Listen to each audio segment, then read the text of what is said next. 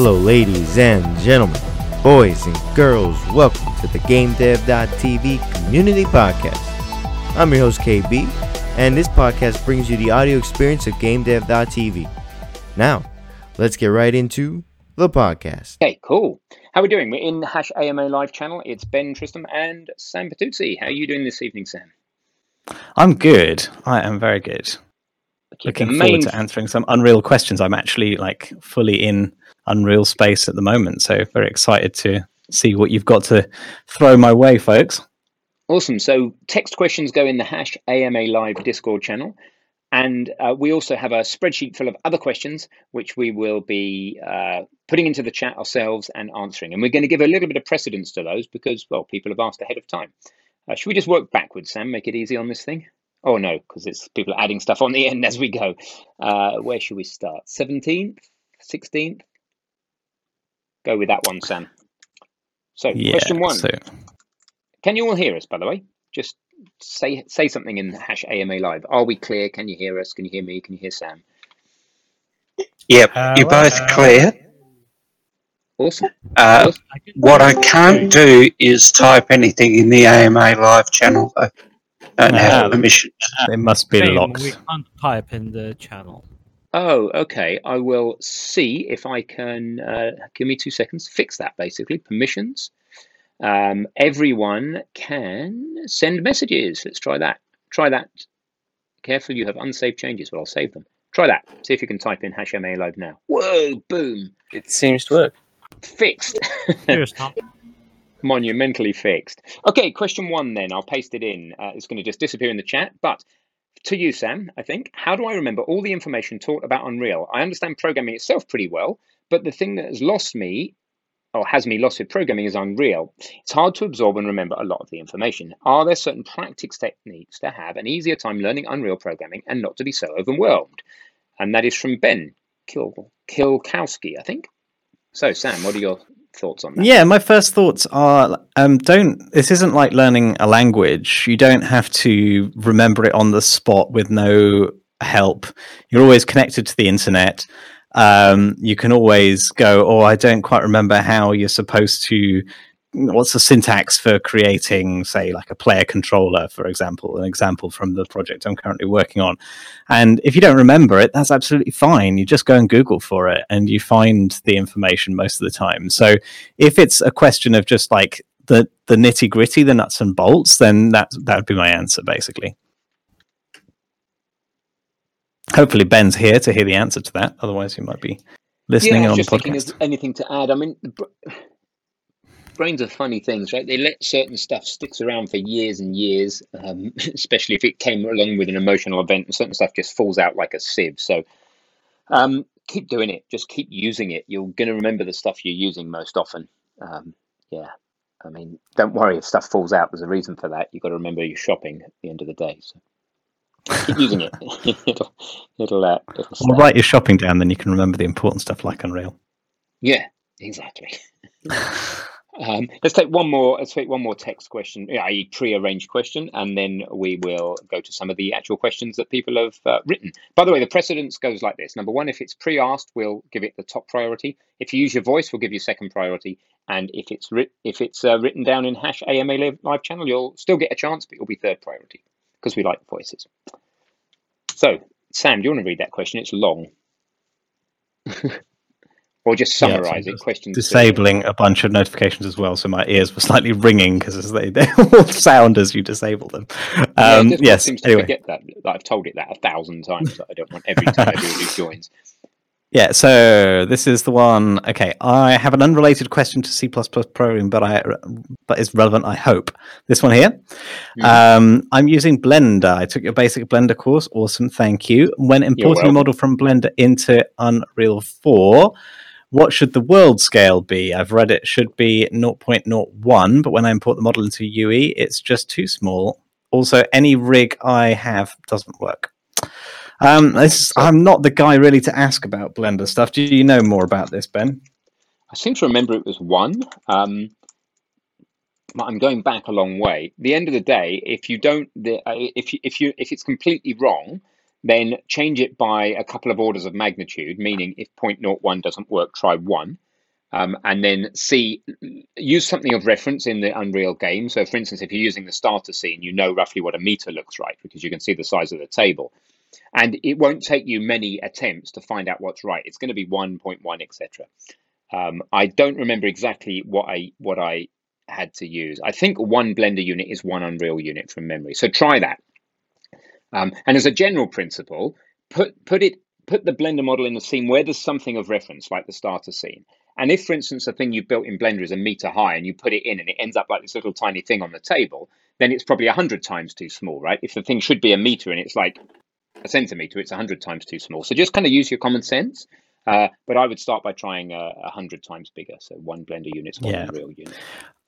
And I don't think I've got anything particularly useful to say about rigs because I've never tried exporting a rig from Blender. Um, all I know is it's like that you need to have something.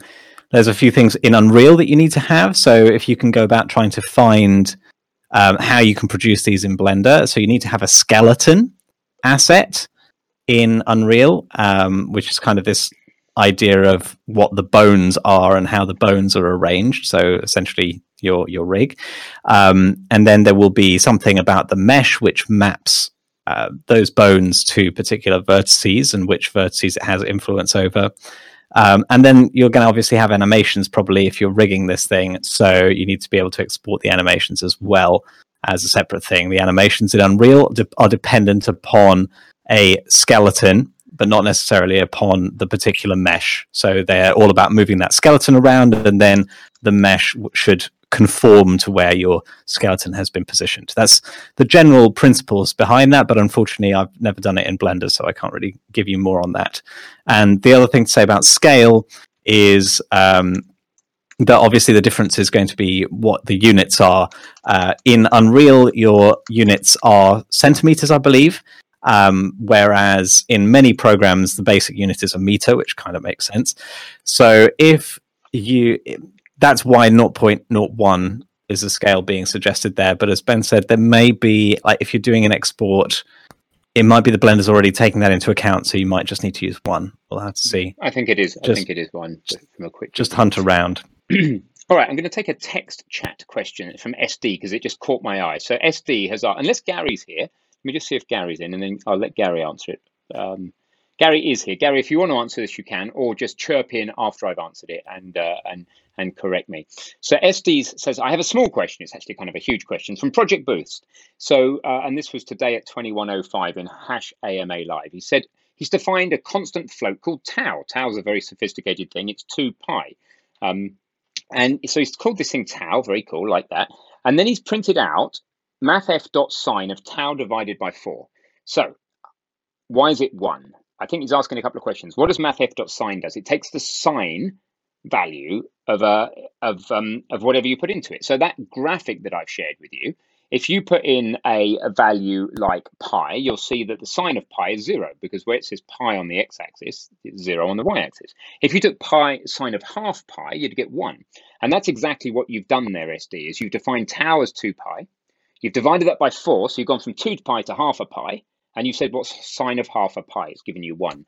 So that graphic shows you what it is. Sine tells you about circular motion basically it tells you if you imagine that you had a pencil on a on a circle on a disc and it was going round and then you pulled a piece of paper under it uh, as this pencil goes round on a disc what you would get is a perfect sine wave if you pulled your bit of paper at a constant speed so it's all to do with circles and angles and uh, there's a brief answer gary if you're listening and able to speak then do you want to add anything else or was that a Yep, I, I just caught the end of that, so I wasn't at my computer. I just heard my name called from across the room. Um, from from across the airwaves, you weren't even logged into Discord yet. You were well, I was, I was in Gary! the room. I was like, Gary. I was like, oh, well, better, better turn up. i'm, I'm calling Um, gary yeah, in what you he is, said sounds the- about right. So, yeah, you said tau is 2 pi, which it is. So, if you're dividing that by 4, you're getting half a pi, which would be 1. I feel yeah. really ignorant because I never, I've never come across tau as an abbreviation there. Oh, yeah, well, for- for Tau is two pi. great, especially if you're using the unit circle. Um, to go Yeah. off topic and go mathy at you. Uh, so, pi is half a turn around the circle, uh, 2 pi is a full turn. So, if you call 2 pi tau, you end up getting rid of this half pi as Hmm. a quarter turn and it turns into one quarter tau. So it tells you how many times you're how what's the kind of section you're how many sections you're dealing with around the circle. So it makes it really easy. Yeah, Yeah, it makes total makes total sense. But I, I've always used pi, so that, that's why I've never come across it. Yeah, in Yeah. physics, 2 pi shows up all over the place, and physicists wish that we'd have used humanity had used tau in the first place. So, anyway, that's the course Yes. that Gary's teaching. That's the Maths for Games course. That's what you need. And uh, jobs are good. 'un. All right, we had better see if we can take a voice question next. Anybody got any voice questions? Not Uh, I questions have about. one. Go for it. What's your name? Where do you come from? And what's your question? Uh, hello, my name is Bruno. I come from Croatia. Wicked. Uh, Hello, Bruno. Hello. Uh, so, like, my question is essentially, I had to abandon programming for quite a while now because I have to focus on uh, school and college and whatnot. But I plan to get uh, back into it a little later. So, what my question is, I guess, will I have to relearn everything or, like, Oh yeah, for sure. You're screwed now. I mean, you've got no chance. I'd give up completely now. That's that's my idea. No, I'm being I'm, no, I'm being really silly. I, I think it's a bit like riding a bike. That it'll be hard when you first start again, or riding a unicycle or something. It'll be hard when you first start again, but it'll come back to you surprisingly quickly. I think it'll only be a matter Yeah. of weeks before you can pick up where you left off. So I really wouldn't worry. okay, thank you very much. You're welcome. Wicked. All right, Any other take voice questions before we Uh, go back question. to have a look at the doc? I uh, I had a voice question. I can slide one in. Uh. Introduce the- yourself. Ask us what the ask us the question. I am Carl. I'm from the U.S. Um, my question is for the Unreal like C++ course that has the currently has the battle tanks at the end. When I know there's a remaster in the works for the final section. When can we expect that remaster? Soon. um, yeah, so uh, this is definitely the, the burning question, isn't it? Um, we haven't got a particular commitment on that, but what I can tell you is where we currently are with things. So at the moment, we have got almost all of the prototype for that last section in place, which is a third person shooter project, uh, as yet unnamed. Um, and it's rather Although funny because both me, about its name today, weren't there? Yeah, there were discussions about the name. We haven't yet come up with one, so maybe you guys can start helping by uh, throwing some ideas for a third-person shooter in the name in in the chat. Um, we had lots of silly ones, obviously. Um, now the the yeah, me and Rick have both been referring to it as the first-person shooter project, whereas like obviously it's not because it's a third person. Um, yeah, so that's pretty much ready to start recording. So that doesn't necessarily mean a lot to you, but I think that means it's a couple of months away um, at the most from being recorded. The issue is being finished or started, Sam? To be clear on that, when do you a couple of months away from being finished. I think Oh, from being finished, um, okay. potentially, or, or you know, well in progress. Seeing lectures, I think. I Um, put, by the way, in the chat a link to one of Sam's updates on the Unreal Course Community Facebook group, which just gives you a little uh, taster of what he's making. And I think, Sam, Yes, maybe at the same time, you could answer the question as to what's happening about the battle tank section. Yeah, exactly. That's what that's what I wanted to say. Is because the initial thinking was that we would just go into this and that would be the last section. But having prototyped it, I feel like it's a big step up from the building escape. Um, and there's a lot of concepts being introduced here. I wanted to do some AI. I want with behavior trees. I wanted to do animation with skeletal meshes and stuff like that. Um, using rather than creating the animations, but still, it's quite complicated. Um, so with all of that going on and the needing to introduce stuff from the game framework, such as the game mode, player controller, AI controller, pawns, characters, all of that stuff, it's a bit overwhelming. So I think the best thing for us to do is to have a section in between that and the um, third person. So that's going to be go in the place of Battle Tank. That one's not yet prototyped. So we may be in a situation where folks who are eager will be able to take some first, yeah, some third person shooter content uh, before that, but you might need to wait a little bit longer to get content um, up and running for for that in between stage, the one that's going to replace the battle tank section. That's currently where we stand on that. All right, thank you. Also, is there any chance we can get a slow mode for the current channel? Uh, I don't know. I don't know if Mark's listening. Mark, if you're listening, or Obo, or any of the moderators, if any of the moderators listening, is there a is there a slow mode for the? Are you saying about the hash AMA live channel chat? You want to slow Yeah. it down a little bit? Yeah. Yeah, I've tried. I don't know to be honest. Um, but if one of the mods, if any of the mods are listening, then I can see Obo shapes typing. Then maybe somebody could slow that chat down. Um, that would be awesome. So we had Flynn saying he had a voice question. Um, Flynn, take it away.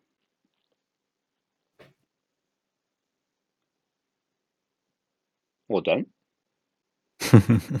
Okay, so the next the next question in the uh, in the sheet on the Google sheet uh, that we've had is: Will the shooter that is being added to the remaster be the last section added? So I think yes, for the moment, it'll it'll take you up to a similar level to the current course.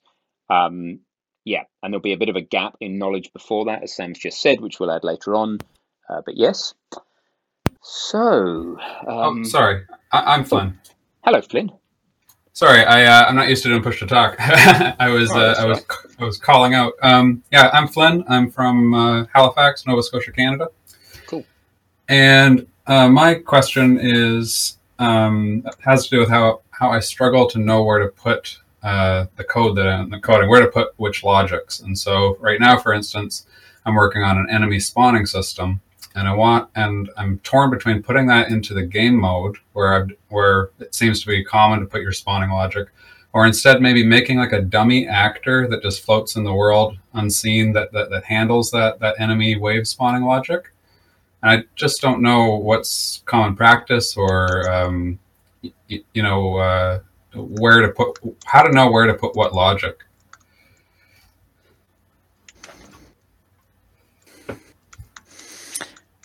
That's definitely for you, Sam, but relatively briefly because it's fairly specific, but it's fairly it's a fairly good general question. So, where do you put Yes. spawning logic in Unreal?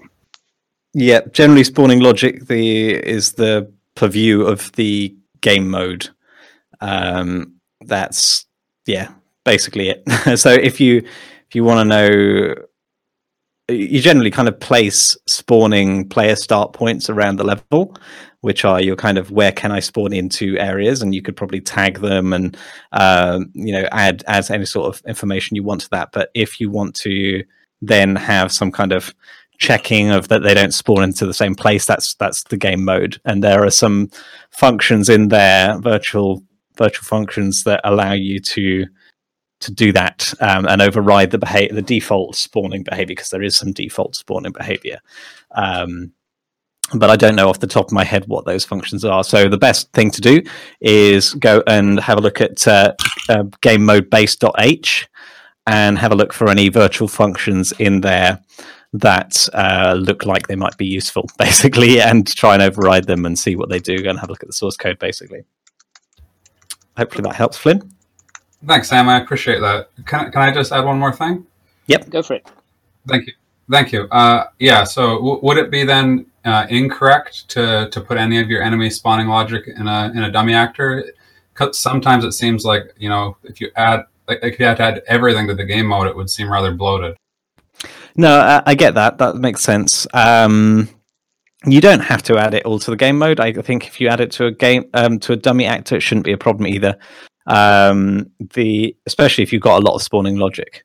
So In the other thing that you can do to split things out is you can use subclasses as well. So you know if you can push something up to a base class um, because you use that spawning logic more, or if you don't use that spawning logic a lot, then you can put it push it down to a subclass.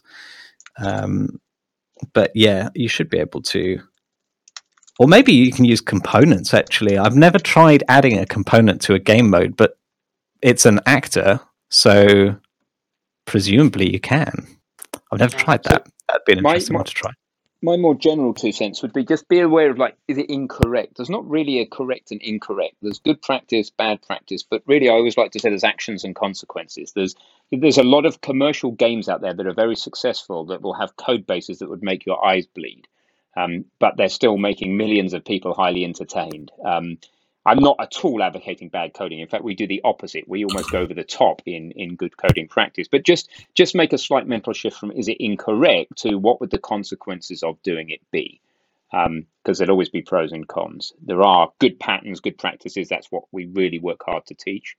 Um, few things that work are actually strictly incorrect if they work. Remember, at the end of the day, when the player's playing your game, they don't know how it's put together. It's you that's going to suffer when you come to try and update your game, change it, patch it, or whatever if you've written your code like a sack of beep. So, just as a bit of perspective. Yeah, and I, I, I don't think I don't think it's wrong to put it in a dummy actor at all. So I, I think you'll be absolutely fine. Um, I don't know whether I don't know the requirements for your game. I don't know whether you have replication and stuff like that. Um, that's the only thing that I would say is a good reason to put that sort of stuff in a game mode, is because the game mode tends to be the place that deals with all of the net code and um, you know the, the, connections between players and where they get spawned after they. So you tend to have the callbacks that you need in that location, but you can then just like fob that off onto a dummy actor if you wanted to. So that that would be fine too. Awesome. Yeah. So somebody's asked in the in the chat, how's ZRN has asked, how's Fortnite coded? Um, carefully with a lot of people, I would have thought. Um, I'm I'm pretty sure it'll be a combination of C plus. I don't know to be honest, but I'll be very very surprised if it's anything but a combination of C plus plus and Blueprint. Um, yeah, that's something. Yeah, almost certainly. yeah. So we're talking about Blueprint. We have another question. Um, I'm going to not even give it a question number. There it is. Uh, this is from who's it from? Anonymous question asker. Um, is that right? Hey. Carlos. Carlos says, uh, I would like to do a simple multiplayer game, but I only know blueprints. Is it possible to do a multiplayer game only with blueprints? Uh, I believe yes, and if possible, how? Um, I think this is a yes and no question. So it's going to depend on what your requirements are. There are some things that the, the multiplayer system eventually breaks down in Blueprint, and you need to drop to a little bit of C. Uh, that said, you can make that as minimal as possible, write a little bit of C and then get back out to Blueprint. So there's no no, you know, just if you don't want to know any C then it might be a problem depending on what your requirements are. Yeah, and if you're making a game here and you are, you know, you can flow in Blueprint you're making the thing and you know and you love Blueprint and you've got one silly little thing that needs doing in C++, please don't take two years to learn C++ yourself to do that one little thing badly. No offense. Just ask somebody else to help you. You know, if you really, if yeah. you get on with Blueprint, just reach out to somebody who loves C++. And there's plenty of people who hate Blueprint. They're like, I don't want to Blueprint. You know, I don't want to touch that stuff and who would love to write your your C++ code to interface with your blueprint. So just really consider you don't need to do it yourself if that's not your thing. Because from a standing start, ask on a forum, ask on our Discord channel. Yeah. Um, you know, somebody will help you. Who, not how. It's always mad how diseases when people ask how prematurely. Ask who. so who. So when you hear yourself, how would I do this in C++? It's like, oh no, whoops. Who would do this in C++ for me? Ah, easier lots of enthusiastic people would love to do it just to show off half the time. All right, let's take a voice question. If anybody has a voice, hello guys. Can I ask a voice question? Oh, two at once, but let's go with the first Who's one. first? Hello guys. Maybe it was Hello me. guys. okay, you you first. Okay. Oh, uh, hello guys, I am Sanderi from Finland. Hello. Glad to be here. Anyway, I just wanted to ask, what the hell is a quaternion? no. Ben, this is for Gary. you. I'm going to throw my hands up. In, points of Scrabble. It's a horrible set of four complex numbers, and I'm going to leave it to Gary to confuse you. Gary, confuse away. Or don't. Have I really dumped it on you? Should I dump? But isn't it I times J times K equals minus one or something like that? Yeah, man. There's so many answers to that question. Wiki Wiki Quaternion um, eyes glaze over. Um, watch, watch Gary's maths course in a few weeks' time or months' time when he's added quaternions. How's that for a suggestion? I, I think, yeah, I, I think in, in practice you don't need to worry about the details of how a quaternion works. It's so I just need to memorize all the like the Unity commands, Unity. Yeah, well, exactly. C sharp commands it's it's really not uh, the, the, a quaternion. Just think of it as it represents a rotation. That's all you need to know about it. And if you if you want to know like what a rotation is, the, I think the easiest way of thinking about a rotation is it's an angle. It, it's an angle and an axis. So it's like you stick a pencil through the object, that's your axis, and then you rotate that pencil, and that's your angle. And that can describe any rotation. Is going to be the angle and the axis. Um, that's the important thing to remember about rotations. And quaternions are just the way that they're implemented. Um, Nin, Nin, Ninjin 42 has a nice way of saying it. it says they're like colors, just mix them together. There are a couple of more general things about rotations that you just just be aware of. Yeah, that you can re- represent them multiple different ways: quaternions, Euler angles, and others. Mm-hmm. They are order dependent. So if I if you took your arm, for instance, I said, you know, lift your arm at the shoulder and then bend it at the elbow, that may not give you the same end result as bending it at the elbow and lifting it at the shoulder. If you've got things that are jointed and joined onto each other, the order that you do rotations in it can make a difference, which is different to translations. If I say move five steps forward and then move two steps left, you, you know you're going to end up in the same place as moving two steps left and then going five steps forward. Not the case with rotations. So they're order sensitive or can be. They can be represented in lots of different formats, and those different formats have pros and cons. Um, pros and cons like how intuitively are they to understand? Um, pros and cons like how easy are they to uh, deal with? Pros and cons like something called gimbal lock, which you could look up, which is you can get into a situation where you're stuck and you can't rotate anymore. So you could look up things like gimbal lock, look up different um, rotation formats. You're basically going to be stuck with Euler angles and with um, quaternions will be two of the main things you'll use. And yeah, um, yeah that's enough on those for the moment. For defini- more definitive answers, look at the Maths for Games course. It, it's being built into our uh, site in early access now. It will be in. Um, it'll be appearing on Udemy uh, shortly, and um, yeah, that's that. Yeah, thanks. No worries. And we have heard my name again. discounts I running on our site now. by the One way, so question about quaternion. courses are sensible prices. You yes, did. please go for it. I come in at gimbal lock, and that's basically all you need to know. Awesome. Gimbal Okay. lock. You come in at Gimbal Lock. Yeah. So um, um, this chat, you you too, who's asking all his questions in a massive image. Um, cool. It's very uh, eye catching. I still need to kind of give the same precedence to everybody else. I'm not sure about calling me Ban Tris Trissim rather than Ben Tristem. Whether you're trying to ban me or what, I don't know. But uh, where should we go? Let's go to the um, let's go to the pre-asked questions again and, and slap this puppy in. The chat, uh, what I plan to do is scroll up the chat a bit later, you know, giving it the lowest precedence. We'll take a few sprinkles from it as they catch my eye, and then we'll scroll through it later. So there's a question. Gary, do you want to do you want to exercise your vocal cords and read that one out if you're as you seem to have joined us? Uh, where am I? What am I asking? I'm not. Ash AMA live channel um, question I just posted. I'm new to into programming and really want to be a gameplay engineer. You don't have to answer it, by the way. I mean, ask it or anything. You can do what you like. Just I'd give you the opportunity. Basically, this dude wants to be an, a, a gameplay engineer. Um, how does he move forward? He doesn't know how to learn Unreal. So the way to learn a way to learn Unreal is with our complete Unreal developer course. If you're Yeah, struggling, my my C++, answer would be don't pick uh, pick Unity. this is an Unreal. This is an Unreal. but that's entirely the AMA. wrong AMA, so I'm just going to shut up. Shut your mouth. yeah, shut your mouth, mate. Uh, the other the other thing to look at is the Unreal Blueprint course of ours, of course, because if you're not getting on with C++, then blueprints are very very valid way of coding in Unreal without needing to get your hands and other bits of your body dirty with uh, C++.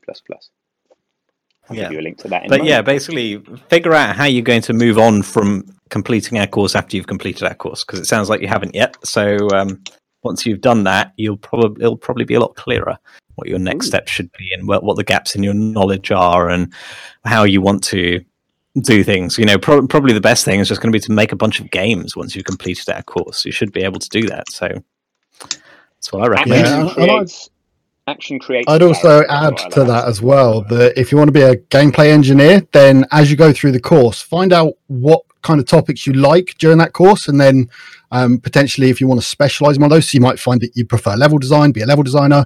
You might be into AI, so delve into that a bit deeper, and just pick what you like. Really, that's that's what I did. Yeah, just keep moving, keep doing stuff. As I say, action creates clarity. So if you're not clear from where you're standing, you'll find after having done a bunch of stuff, you'll be a lot clearer just because you've done a lot of stuff. You'll have a load of new questions, but there'll be better quality questions. There'll be deeper questions. So So yeah, awesome. By the way, guys, uh, at the our, our site gamedev.tv, you may have noticed that up until this point, our prices have been held at the RRP on Udemy. We now have, thanks to Sam's awesome coding, sensible site-wide discounts across the channel to help you guys out during these COVID times. So if you want to slam the courses now on the site, that this is the time to do it. Yeah. You will have to go back to the all courses to see the discount coupon. But, Yeah. So I think what you're The main sharing hasn't got one. gamedev.tv homepage. Yeah. Yep. All right. So uh, let's take another voice question if we have. Hello. Hello. Can I have a question? Oh. So we'll go with the first one, whatever that was first. Right. The Hello. guy who started. So Yeah. I'm Szilard and I live in Cambridge. Cambridge is in Cambridge. Good evening, UK. everyone. Sorry? Cambridge, UK. Yeah, UK. Yeah. Yes, My UK. God, you're just. I could. I could spit at you from where I live. Except don't, you might spread some disease. Yeah, exactly. I won't. Don't worry. That's cool. I live just outside Cambridge too. So maybe we'll meet up one day when we're allowed to actually meet other human beings again. Maybe. Who knows?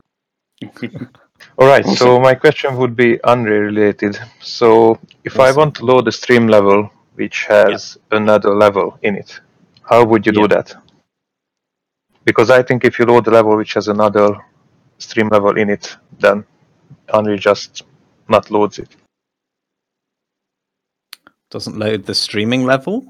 Yeah, if if you have another one. So basically, my lighting is on another level, Yeah. and I want to use it for like ten other levels, and I want to change between streaming levels if I finish a level, right? Yeah. And when I when I load the next one, basically the lighting just disappears. Um, I haven't got too much experience with streaming levels off the top of my head. Um, so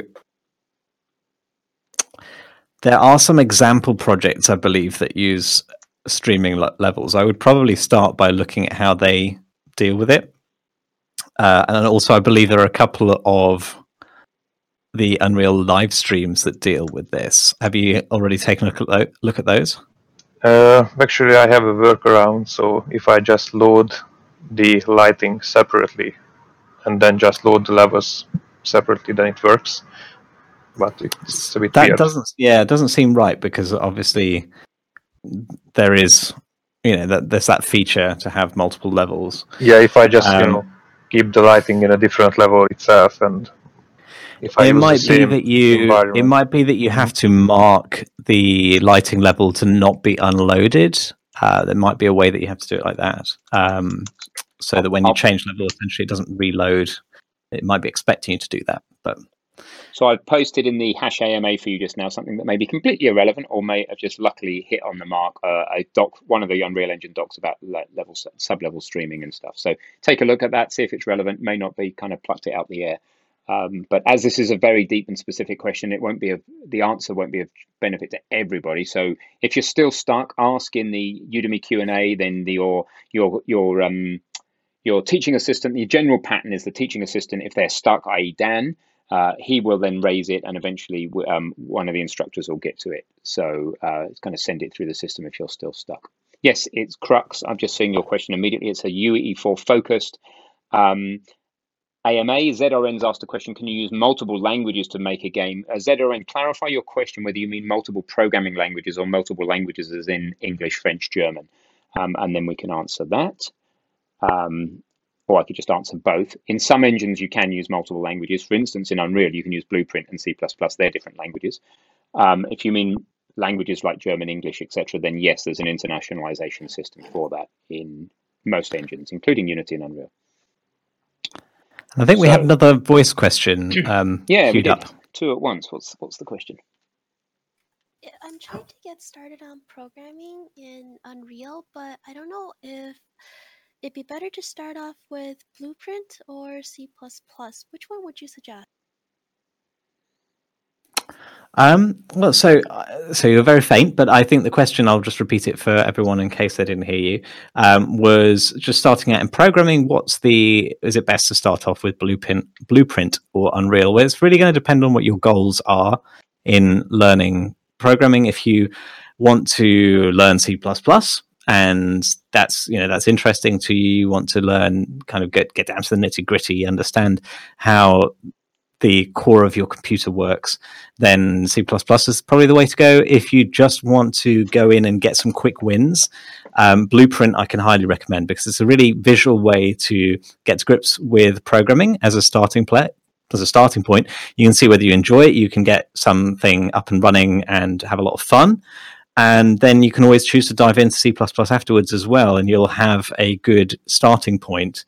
There's a lot of transferable skills from having learnt Blueprint. You can then go over to C++ and go, oh, okay, I kind of get this. It's like those nodes, but now it's written in text. It's kind of diff- different in that way, but the fundamental concepts are the same. So the or a lot of the concepts are the same, I should say. So um, I would say either, but if you're It on the fence, how your brain's maybe wired, try yeah. Yeah, maybe try Blueprint. But uh, obviously, C is far more traditional in the programming sense, in the sense that you're using a text editor and you're compiling things, and it's got you know there's the traditional syntax that you see in a lot of other languages, so it'll give you a leg up on learning other languages as well. Um, a Blueprint has, is less traditional that way because it's nodes, but yeah, if I'd say try them both for a week and see which one you prefer, basically. Yeah, I was going to say exactly that. At the end of the day, when you get to a certain level in Unreal, you're going to need both. Uh, any sensible Unreal project um, will always use Blueprint, and most games will use some C++.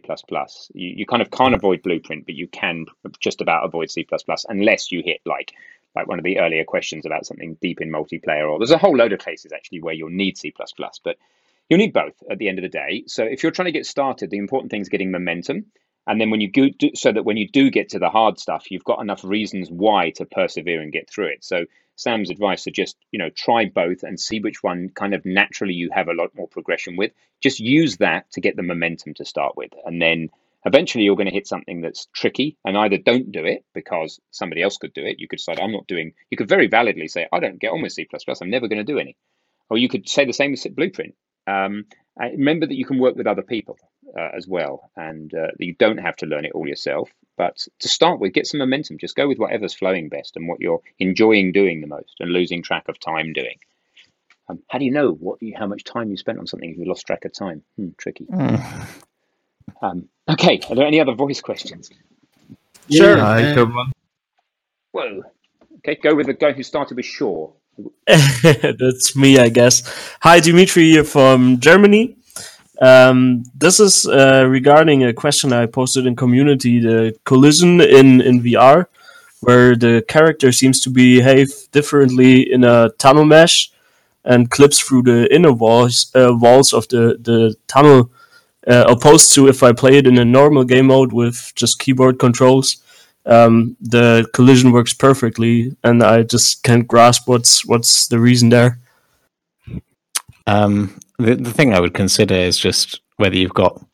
I mean, uh, th- this is quite specific, so I'll um, be brief because I'm sure we'll get it sorted out on the Q and A. Um, but you know, I think the thing that's different in a VR game is that you have the hand controllers, um, and so it might be some collision related to that. So if they if the hand controllers are causing some sort of issue, um, but otherwise, I yeah, I'm not not sure without looking more in, in depth. So uh, I think this is this wouldn't be the, the most appropriate way to look at it. So that's why. Okay, thanks. No problem. Was there another? There was another voice question that was queuing up behind that one. Uh, yeah. Oh, sorry. All three. Voice question all three? I'll go last. Go ahead, mate. So yeah, a voice question from somebody who hasn't asked a question yet. Let's have that. Uh, yeah, I have one. Cool. Go for it. Yeah. So hi, I'm from I'm Arijit from India, currently living in UK, Newcastle, and I have a question that uh, uh, if I want to make a game using pure C++ and CMake, and but I want to implement machine learning, so is there any like no well-known library which Machine learning, C++. I, I kind of cut off at the end there, but I think you're basically saying you want to use CMake, um, pure C++, and do machine learning in your game. Um, yes. Did you say something about VR or did you say pure? Was that just Yeah, not VR. No, no VR. It's just pure C using CMake. hmm Um, so, are you asking about libraries for the game side of things or libraries for the machine learning side of things? Basically, basically libraries for the games with using a library or without a library. Um, why wouldn't you use a game engine? Uh, basically, the uh, client asked me to use pure C++. Okay, one of those situations. Um, well, I would I would push them in terms of like if they if they don't have a good reason for going down this pure C route. There's so much that you can do with a game engine. Otherwise, I think you you know you if you're looking at pure C then I think you're going to be going down the route of um, doing your own kind of OpenGL stuff, which is is going to be an awful lot more work. Um, you know, game engines are there for a reason. So, um, yeah, I, I, I wouldn't know what to suggest. We haven't really delved into the world of teaching pure C++ game development, and with with good reason, basically, because it's um, well in the current landscape, it's kind of not. I wouldn't advise it. You know, it's there's there's little little to recommend it. it. You know, you might squeeze out extra performance, but at the level of most of our students, that's not necessary. Um, you know, an Un- Unreal is going to be far better optimized than anything you can sp- spend your time on um, as an ind- individual developer. So, or, or you might want to get it really small footprint. But again, you know, things like Unity are trying very hard to get very small footprint games. Um, so, yeah, I would just reconsider not using using pure C basically. It's fine. It's Yeah. fine as a way to learn about C and OpenGL, but if you're trying to actually produce something, you're going to be far more productive using um, an engine. Gotcha. We were actually able to recreate the entire Ghost game using pure C++, so we already ha- still had faced a lot of OpenGL issues. hmm Yeah, yeah. I think that that that would be what you'd see. Yeah, try and add some new value to the world. Don't recreate the wheel if possible. Reinvent the wheel. Okay, so um, any other voice questions, and then we'll. Hello? Yes, hello. Oh, cool. We'll go with the first, with whoever was the first there.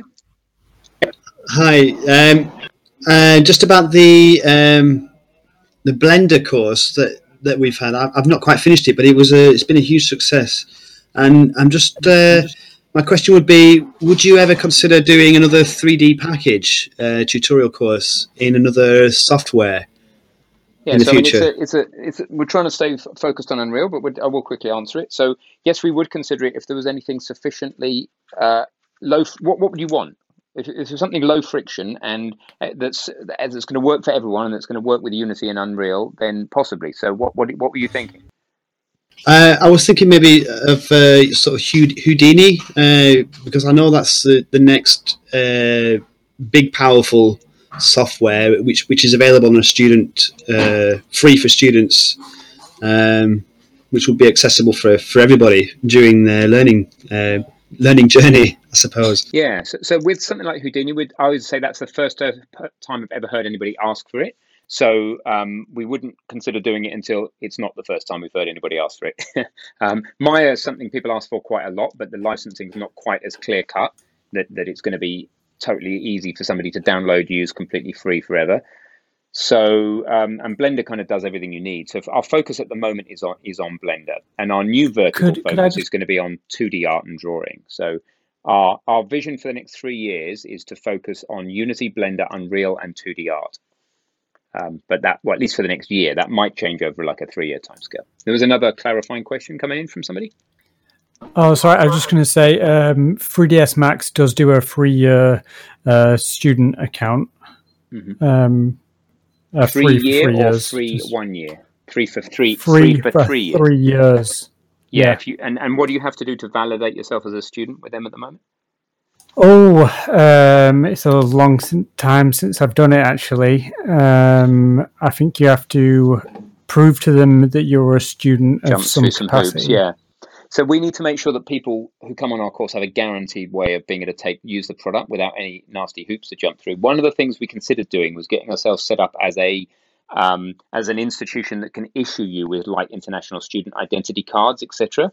Uh, ISIC was a company that we were going to work with, but it was a question of funding that. So we uh, that's still on the back burner is to say pick pick a piece of software that and if it has one of the ways that it validates is I just need your ISIC card number, your international student identity card number.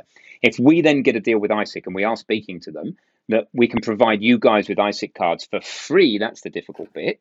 Then we would do it because it'd be go cool. Here's your ISIC card, your Game Dev TV branded international student card go use that to get the software you're sorted. The problem is getting those cards free because they're not free. We'd need somebody to sponsor those, but that's not impossible. In fact, that's just given me an idea about a conversation we're having later in the week, so I'll add it to the list. Cool. Let's take another Unreal focused uh, question, if that's all right. I have a question. Oh, hello. Oh, hello.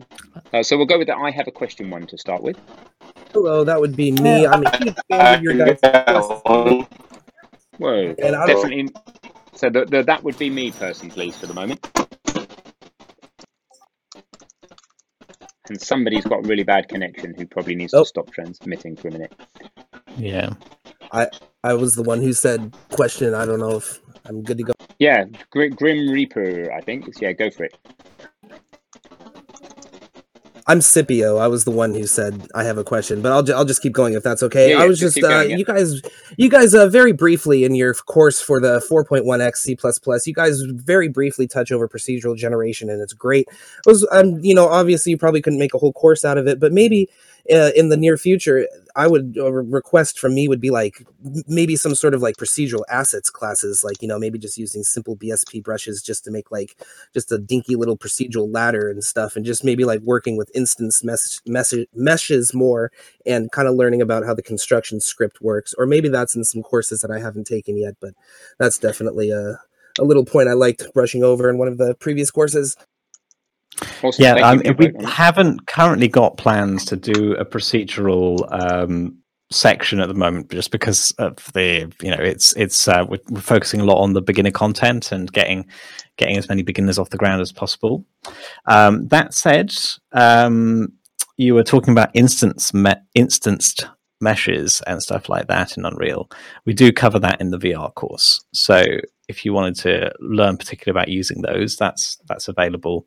Um, but we currently don't have any plans to do proce- procgen procedural generation because, um, yeah, because because of the size of the the course. Basically, it would take us a very long time to make, and um, we wouldn't have that many people. Uh, not as many people take it, so it's it's a difficult one for us to to to yeah generate funds for. yeah, Um, no, that makes complete sense. Yeah, I mean, this, this absolutely, year but it focus is. to get. Sorry, Sam. Sorry, go ahead, Ben. Yeah, this- year our focus is to get really good at. We've realised it's a job to completely. It's pretty obvious, but we've really realised how much of a job it is just to keep the main beginner courses we've got up to date. So our real focus now is to have the team to keep all of the Unity, Blender, and Unreal courses up to date, brand new projects coming out regularly, latest versions of software being used, and have the team to do that and have some excess capacity to then explore all these other areas. But our first priority is to make sure that the basic beginner journeys are constantly refreshed, constantly up to date, uh, and constantly great. Um, we'll automatically get a little bit of excess capacity from that to do all sorts of experimental things. Um, so it's just not going to come this year, this calendar year, but you know, uh, And it- yeah, we. I we mean, know I, yeah, I in a much don't want to be entirely dismissive of it because we get a lot of requests for those kinds of things, and we and we would really enjoy making a course on that. Um, it's just a, a question of having to weigh it against uh, making sure we keep the beginner stuff as up to date as as possible. Really, Yeah, Yeah, no, definitely, I agree. Thank you for your response. I do agree that it wouldn't, pro- you know, probably be a good candidate for a whole course. But yeah, no, I, I great viewpoint on it.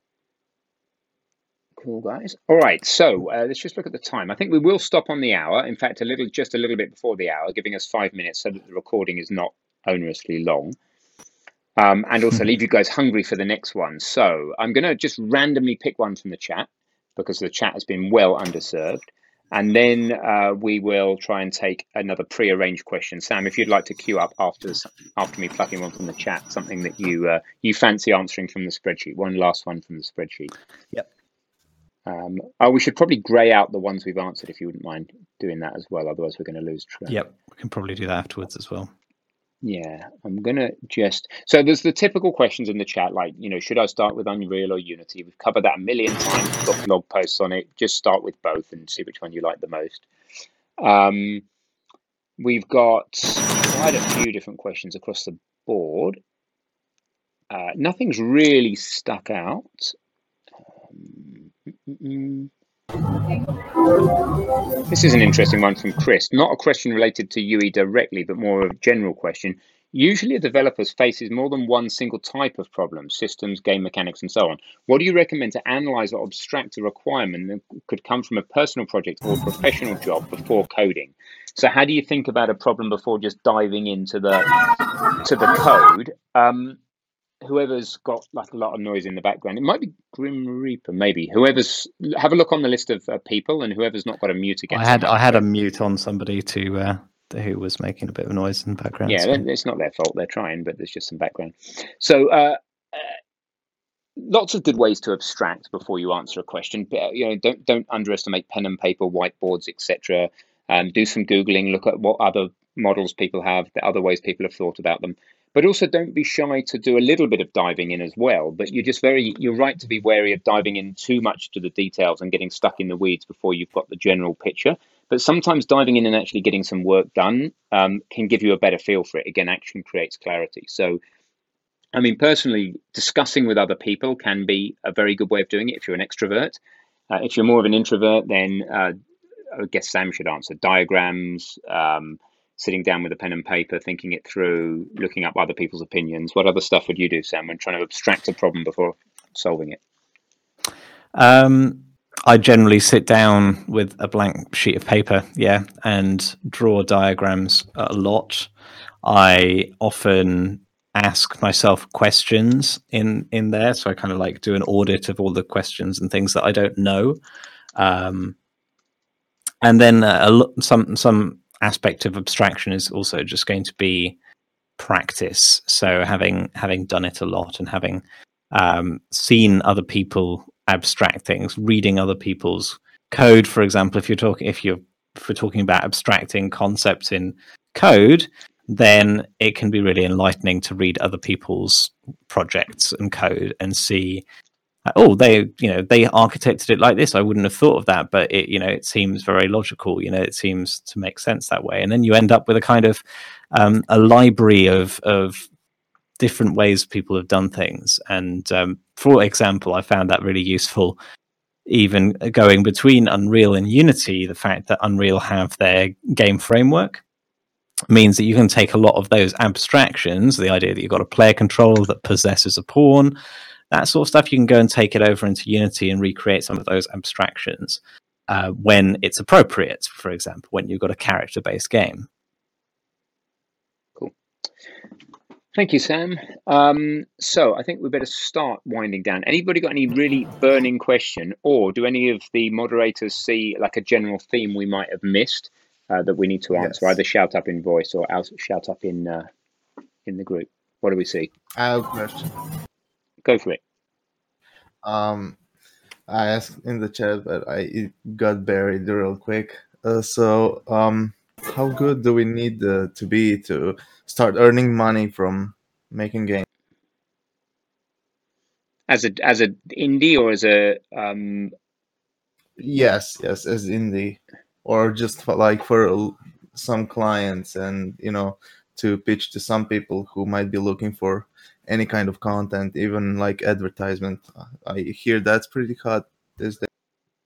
in what role? What role are you thinking of playing in a? In Oh, a I, I'm thinking just general. Maybe if um, if if I guess could be like up to one or two people. So uh, programming and some design. I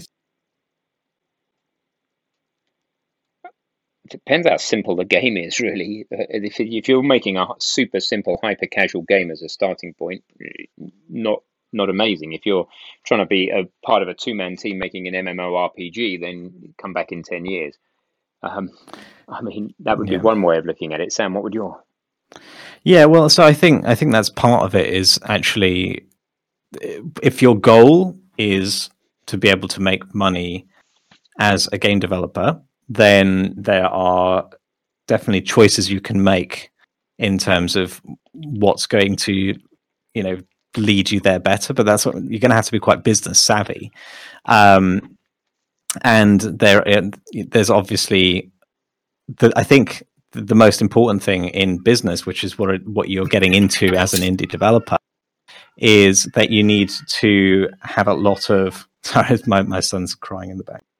Um, you need to have a lot of attempts, and a lot of your attempts are going to fail. So that's going to be the hardest thing: is that you're going to need to make a lot of games. Really, That's what you mean it's more of a business business point of view, question than a how. Yeah, but also like just how good you have to. I, I think that's not as important. Um, I think people get overly focused on I need to be able to make really good games, and then the games will sell themselves. Um, but that's not how it works. You know, you, it, you a lot of good game. There are lots of good games out there, but you you have to remember that the games that you're seeing made by indies are the exceptions. There's a whole. There's like dozens and dozens of games for that one that failed to get anywhere and nobody ever saw them. So you are seeing a selection bias when you're seeing all the indie games that succeeded. Um, so it's not sufficient to look at those and go, well, they made it, so I can. You need to also consider that you're going to have to do it for a long time. You're going to have to do it with a lot of attempts. Yeah, and, and, and what you learn from those attempts, or what I've learned in the past from attempts and failures, is is um, learning more about myself, so that I know what to apply myself to and what not to bother applying myself to, and then crafting a role for myself that makes me automatically good at that role because it's uniquely fitting to, to, to what I'm good at and what I'm not good at. So, you know, I put in the chat from adversity I learned, fail, allow yourself to fail, fail, but but use it to you can't learn from failure. If you, if you in a way you can't learn from it. You do something wrong, it goes wrong. It's like well, you, all you know is not to do that again. Then you just get scared. What you do want to learn from the failure is how, how your interaction with the thing was. How did you get on doing that? How did it you, make you feel? Did it give you energy? Have you got a, have you got a realistic chance of being great at this? Do you need to do it? Could you get somebody else to do it? Is this your thing? You know, these types of introspective fa- failure for the purposes of introspecting about what's right for you can be pretty helpful.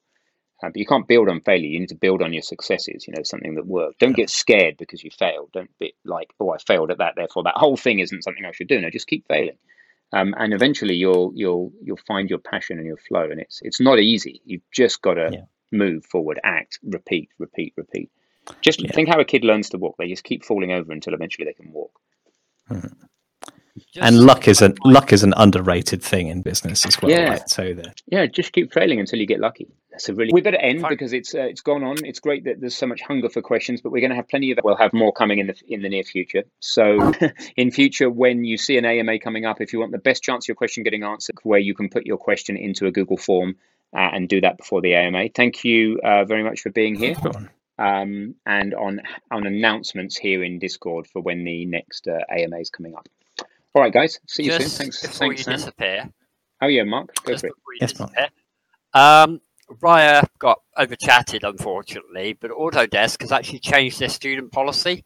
Anyone and anyone can actually sign up now for the three-year student license. It seems they've relaxed their rules on all their products. You just also re- auto-renew after three years. Um, Nice. So yeah, it looks like they've relaxed it all on that. So he just wanted to make sure everybody was aware of that. So I thought I'd jump in quick. Yeah, good to Cool, know. Thank thanks, you, Mark. thanks, Mark. Yeah, awesome. Awesome. All right. yeah, take care, stay safe, Yeah. have fun, everyone. Bye. Well, that's it. Thanks for listening. You can find all GameDev.tv courses at courses.gamedev.tv slash courses or in the show notes with a 10% discount. Get started with your game development journey today.